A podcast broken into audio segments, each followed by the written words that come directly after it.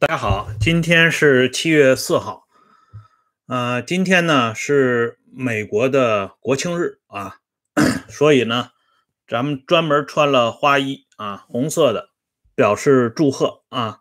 对在所有啊电脑、手机和这个平板前面的收看、收听的《温相说党史》的居住在美国的朋友们，道贺啊，祝你们节日快乐！一直快乐。那么今天呢，我们之所以啊 穿的如此如此的喜庆啊，就是为庆祝这个国家的国庆，也是不全面的。因为这个国家呢，虽然目前所遭遇的情况是大家有目共睹的，但是在过去的两百多年当中，这个国家一直是人类向往自由、民主、平等的一个奋斗目标。啊，所以呢，互联网上用“自由灯塔”来形容这个国家，其实并不为过。而美国梦呢，又是很多 怀揣着各种各样目的的人的奋斗的目标。当然，从正面意义上讲，美国梦是应该人是人类践行啊最好的价值观的这个目的地之一啊。然而呢？这些年我们看到的一个非常神奇的现象，恰恰是应了某些人的一些论断，那就是美国梦与中国梦是相通的。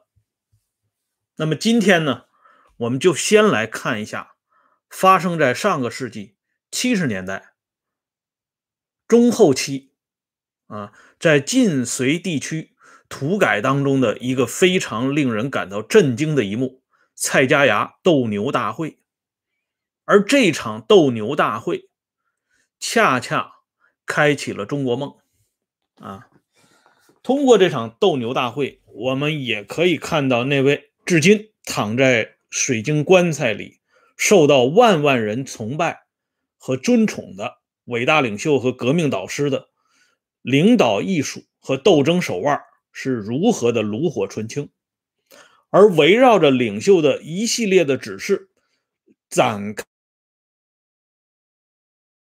开。的表演的演员，或者叫表演艺术家，诸如刘少奇、安子文、薄一波、康生、李景泉等人，他们有的今天已经是臭不可闻，比如康生，但有的仍然高居庙堂之上。他们的子女呢，仍然享受着他们带来的遗泽啊！大家看到国庆的那个单子啊，这些人的子女呢，仍然坐着花车啊。所以呢，通过今天这个小节目，我们可以一道回顾一下当年这些人的情况。这场斗牛大会呢，是发生在公元一九四七年九月份，啊，这个地点呢是在当时的晋绥解放区，啊，蔡家崖行政村。而这个起因呢，恰恰又是跟一个著名的日子有直接的关系。九一八，一九四七年九月十八号，李景泉在蔡家崖行政村农民大会上做一个重要的讲话，而这场讲话呢，开启了斗牛大会的啊锣鼓喧天的场面。这场斗牛大会呢，就此展开。但是李景泉不是随随便便做这篇讲话的，因为在这之前，毛泽东已经代表中共中央做出在解放区开展全面土改的最高指示，而落实这个最高指示的人，就是当时毛泽东最亲密的战友刘副统帅啊，刘少奇。呃，这场斗牛大会呢，大家就想到。是不是跟牛有关系？是跟牛有关系，是跟一对姓牛的父子有关系。老爹呢叫牛有兰，儿子叫牛英冠。牛有兰这个人，包括牛英冠这个人，我们以前在节目里边曾经给大家介绍过。这里呢，不得不简单重新再回顾一下这对父子的历史历程啊。这个牛有兰是山西很有名的。开明士绅，这开明士绅换句话讲，就是倾向于革命、倾向于八路军和劳动党的这么一个士绅。他曾经无偿的帮助过八路军，每月送给薄一波领导的西盟会一百元现大洋作为他们的活动经费。贺龙率部到晋西北之后，牛友兰送给贺龙两万三千元现大洋。一百五十担粮食和大批棉花，这些钱成为日后啊八路军兴办农民银行的主要资金。一九四零年三月，牛有兰又拿出三万元支援晋绥边区，因为晋绥解放区呢行政人员过于庞大啊，吃闲饭的特别多，这个费用呢啊不够花。所以牛友兰又把这三万块钱送了出来，另外又捐助了八千现大洋和一百二十五担粮食，动员全家的妇女捐献金银首饰，支援八路军，支援啊革命根据地的建设。牛友兰本人啊还捐款一万元，兴办了一个纺织厂。这个纺织厂呢，主要是为八路军生产军需用品。后来啊，这个根据地的领导同志呢，看到牛有兰同志啊年事已高啊，如果他继续兼任纺织厂的厂长，恐怕呢累着他。于是呢，就劝他离开这个工厂。但是牛有兰离开工厂的时候，根据地的领导人李景泉等人。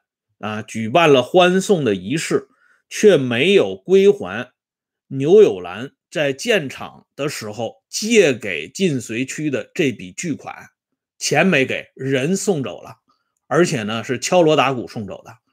牛有兰呢丝毫没有任何异样的感觉，因为接下来呢，一九四二年，牛有兰率晋西北开明士绅代表团访问延安，毛泽东接见。啊，牛有兰与毛泽东之间有一次非常愉快的对话。牛有兰恭维延安是创建新中国的试验场，毛泽东恭维牛有兰是试验场的一位伟大的工程师。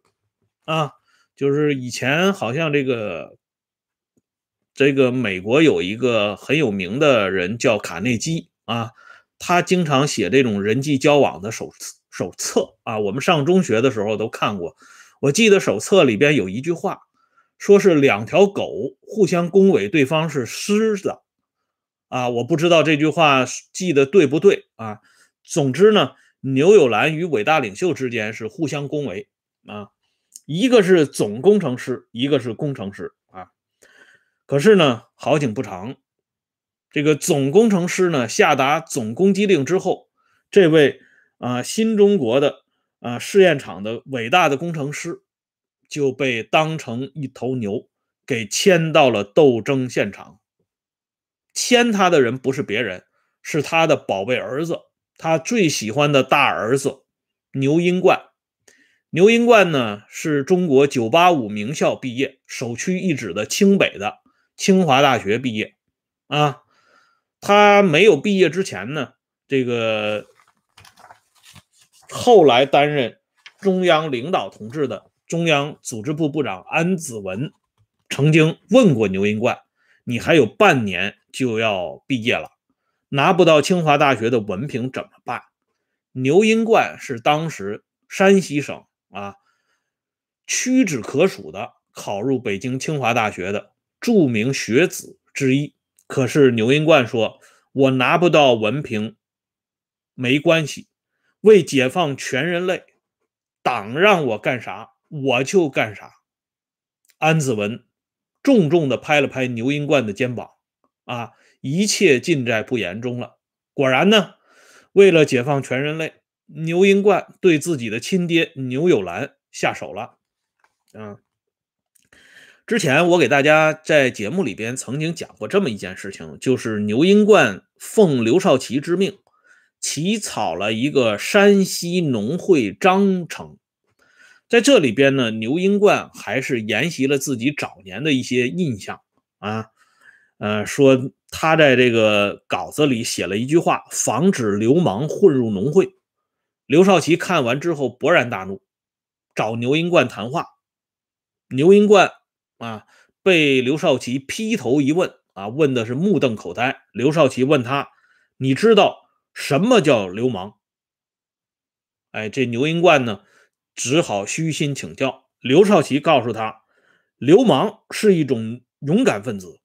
农民运动在开始的时候，正派农民不敢参加，要观望；就是勇敢分子敢参敢参加，你不能把他们拒绝在农会之外。”这段话以前我说过啊，今天呢重新说一遍，这样呢大家就知道了啊。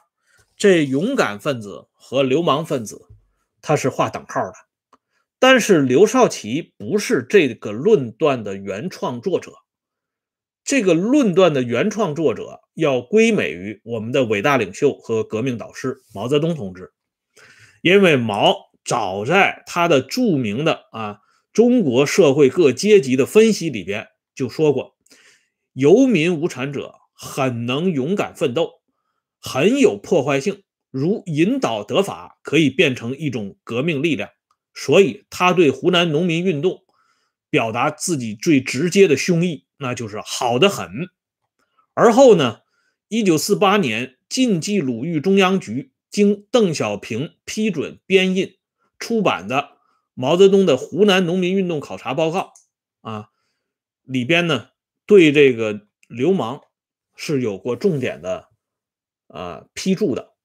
事实上，贫农领袖中，从前。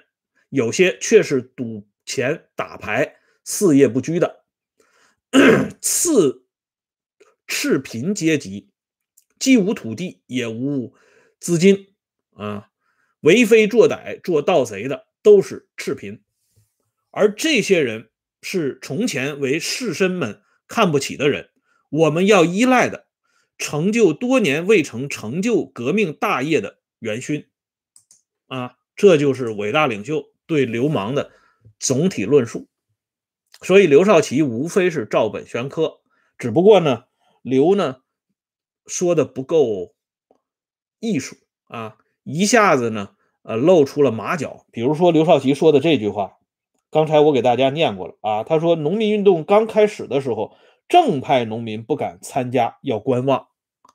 什么叫正派农民？那相形之下，参加的这些勇敢分子岂不成了不正派的农民了吗？所以刘少奇日后的悲剧由此也就注定了。类似这种照本宣科的东西还有很多，比如说在大跃进期间，刘少奇曾经满怀热情地告诉底下人说：“今后河北要争取超过英国，河南要争取超过法国，这样的话，我们全国这盘棋就走活了。”超过美国指日可待啊！就是把中国梦变成美国梦，那是完全能够实现的。而这之前呢，我们知道伟大领袖对大跃进有一个总体的规划，所谓三面红旗。那对流氓分子呢，毛泽东也有过精彩的论断。在上个世纪六十年代中期，中央工作座谈会上，毛泽东公开说：“勇敢分子要利用一下嘛。”我们开始打仗，靠那些流氓分子，他们不怕死。有一个时期，军队要清洗流氓分子，我就不赞成。啊，所以从当年的勇敢分子，到后来的红卫兵造反派，再到今天的五毛小粉红，可谓一脉相承，处处闪烁着马克思主义的光芒啊，晃得我们差点都瞎了都。嗯，好了，我们下边呢就来讲一下。牛英冠是如何来斗争他的亲爹牛有兰的？这个故事呢，很悲催啊。呃，因为当时斗牛有兰呢，可以说是不得人心。因为牛有兰这个人不仅啊像这个根据地捐献了大量的家产，啊，捐到什么程度呢？最后自己已经到了家徒四壁了。啊，严格的讲，他已经不再是一个地主，不再是一个绅士了。而是成了一个最最普通的老百姓了，普通的了农民。而且牛有兰这个人在当地不是为富不仁的人，他经常呢接济那些穷苦人，因此他在那些正派农民心目当中是一个不错的地主。因此呢，当李景泉九月十八号的讲话发出之后，大家斗争牛有兰的这个热情并不高涨。这样呢，李景全决定再添一把柴火啊！李景全说了，要彻底平分土地，就先要斗倒地主。大家提出要斗争牛有兰家，我也赞成。其实呢，没有什么大家提出啊，就是他提出。他说牛家过去啊剥削过全兴县的老百姓，这个时候不斗还得了啊？牛英冠同志一九四二年。向牛有兰提出要把家里所有的土地契约拿出来做调查研究，牛有兰就不愿意拿出来。这样的人必须要斗。过去我们天天说老百姓翻身，可是翻了身只是少数人，因为土地的问题没解决。主席提出彻底平分土地的意见，今后群众要怎么办就怎么办。这样的话呢，这个热情被。李景全给煽起来了。李景全说这番话呢，其实也不奇怪。若干年后，老卖年糕的李景全曾经对身边的工作人员说过这样的话：“他说，我当年刚刚参加革命的时候，有一位领导同志曾经苦口婆心地告诉我，革命就是要下得去手。这个下得去手，不仅仅是对敌人下得去手。”对于自己内部的这些不良倾向，也要下得去手。李景全说这番话让他记了一辈子。啊，我们都知道，李井泉刚刚参加革命的时候，曾经给一位著名的领导人做过秘书。这个领导人也就是我们的伟大领袖和革命导师。那么，李井泉所说的革命要下得去手。是不是来自于伟大领袖和革命导师的训导呢？这个李井泉没说，我们也不知道啊。放在这里呢，供大家参考和考证。李景全发话之后，有人马上跳了出来啊。当时呢，有一位非常勇敢的勇敢分子叫王明友，他从妇女的头上拔下一根簪子。直接穿到牛有兰的鼻梁上，啊，拴上绳子，让牛有兰的儿子牛英冠牵牵着走，这叫斗牛。这个斗牛大会呢，就这么开始了。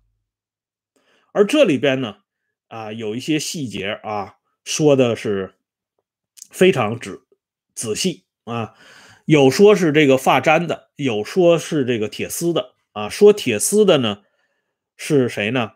是当时啊，作为《晋绥日报》的记者在现场采访的胡正啊。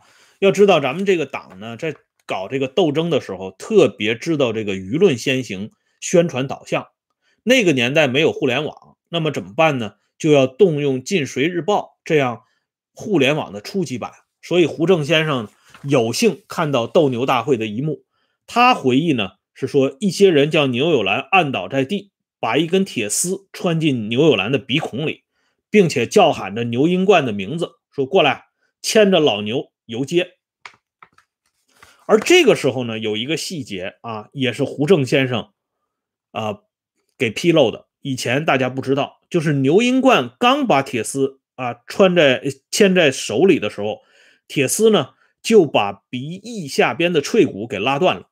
牛友兰当时鲜血直流，会场上的人都很震惊，所以有些人呢就以为是牛英冠给用力拉断的。这件事情呢，啊传传了很久。那么胡正先生晚年他做了一个澄清，他说就是不是牛英冠直接把老爹的鼻梁拉断的，他一刚接过来，哎，这鼻梁就已经完了。而在现场的牛友兰。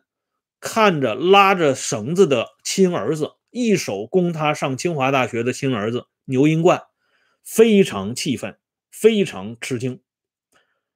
而牛英冠呢，也没有过多的表态。这个时候还有一个细节，就是当时一些正派的农民看不下去了，他们纷纷冲上去，啊，他们当然不敢把牛有兰鼻子上的这个铁丝掀掉，但是他们却把牛有兰身上的手铐和脚镣给摘掉了，表达自己的这种特殊的情绪和情感。然而，就在这个时候，有一个女同志跳了出来。这个女同志是谁呢？就是著名的革命党人啊，也是著名的革命烈士王若飞的老婆李培芝啊。这李培芝啊，为什么跳出来呢？因为李培芝是当时的土改工作组的组长，他的著名的论断呢，就是我们要依靠的基本群众。毛病虽然不小，小偷小摸，但是这些不重要，因为他们穷，他们穷，他们才会去小偷小摸，小偷小摸不是他们的责任，贫穷让他们铤而走险，所以他们是我们革命最需要依赖的对象。其中呢，李培之依赖的一个人呢，是当地有名的贼，啊，经常偷别人家的东西，最后呢。一直偷到贺龙和李景泉那里，这样的话呢，那八路军当然不干了，就把他给抓起来了。可是李培之呢，居然给这个贼呢去送饭，啊，他的理由就是说，尽管他偷到了人民的头上，但是我们也不能因为这个就把他给饿死啊，该吃饭还要吃饭。所以在斗牛大会进入高潮阶段的时候，李培之。就拦住了那些进一步要解救牛有兰的正派农民，说：“你们要看到斗争的大方向，啊，不能这么啊无原则的呃袒护牛有兰。”这个时候，这些农民不干了，说：“你是个什么东西啊？你看不见吗？啊，你看不见把这个老人已经搞到这个程度吗？”这个时候，又有一个人跳出来了。这个人就是也是在现场非常活跃的晋绥分局宣传部部长周文，他呢就是今天我题目当中讲到的鲁迅的学生，后来担任左联啊领导职务的周文。周文呢啊这个人很朴实很淳朴，他呢不方便直接教育这个正派的农民，但是呢他明显在拉偏架。话里话外呢，向着李培之。哎，这里呢，我们提到了两个大家不是特别熟悉的历史人物，李培之和周文。他们后边的情况呢，啊，我们还会做一个简单的介绍。那么下边呢，我们就来看啊牛友兰的状态。牛友兰由于啊斗争了他的老子牛英冠，那么在现场的时候呢。他一度啊是被人赶下主席台的，而农会的主席看到牛英冠大义灭亲，马上把他又拉回到主席台上，说：“牛英冠是咱自家人，怎么能放在一边呢？让他和咱们自家的农民坐在一起好了。”牛英冠看到自己的亲爹啊鼻口穿血，无动于衷。可是，当农会主席说出这句话的时候，牛英冠热泪盈眶啊！哎，这就符合牛英冠为了解放全人类，党让他干啥就干啥的初衷。而若干年后，当牛英冠嗝屁朝梁，中央办公厅副主任牛英冠的老战友龚子荣在回忆牛英冠同志二三事的时候，专门提到了这一段。他说：“英冠同志。”感到极大的温暖和党的亲切，感动的落泪不止。该文见诸于牛英冠纪念集第一百七十二到一百七十四页，啊，大家去开可以看一下，这是公开出版的。而另外一个也是牛英冠的老战友，后来担任最高法院院长的郑天祥说过，他说牛英冠同志走马上任就亲手处决了当地十几个地主。其中就有他的表弟牛英冠同志，是一个原则性很强的人，晋西北人民是看得见的、感受得到的。如果他的爸爸牛有兰是一个恶霸，那么对牛有兰进行严厉处置，英冠同志是毫不手软的。那么这篇文章呢，也是出现在牛英冠纪念集的第一百七十六到一百七十八页上边。可见牛英冠当年的大义灭亲，虽然让他老爹牛有兰又气又惊，以至于绝食三天而死，但是却赢得了党和人民的掌声。啊，牛英冠后来呢，官至这个省部级啊，做过财政部的副部长，做过啊供销合作社的负责人之一等等，所谓官运亨通啊。那么这个时候呢？我们来简单的介绍一下出现在现场的李培之和周文。大家看一下这本书，这本书呢是原来在人民大学任职的李新先生晚年留下的一本回忆录。这本回忆录呢写到，在上个世纪五十年代后期，反右斗争在人民大学全面铺开。作为党委负责人之一的李欣和李培之，就刚才说到的王若飞的老婆啊，为那个贼啊送饭的那个人，李培之呢，和李欣在常委会上尽可能的把人民大学各系报上来的右派的人数呢往少了划，那么以种种理由避免更多的人划入右派的行列，挽救了一些人。而晚年的李欣，他自己也承认，他之所以在反右斗争当中没有作恶，源自于两个人的帮助，一个是校长吴玉章老人的指点，一个就是李培之的影响。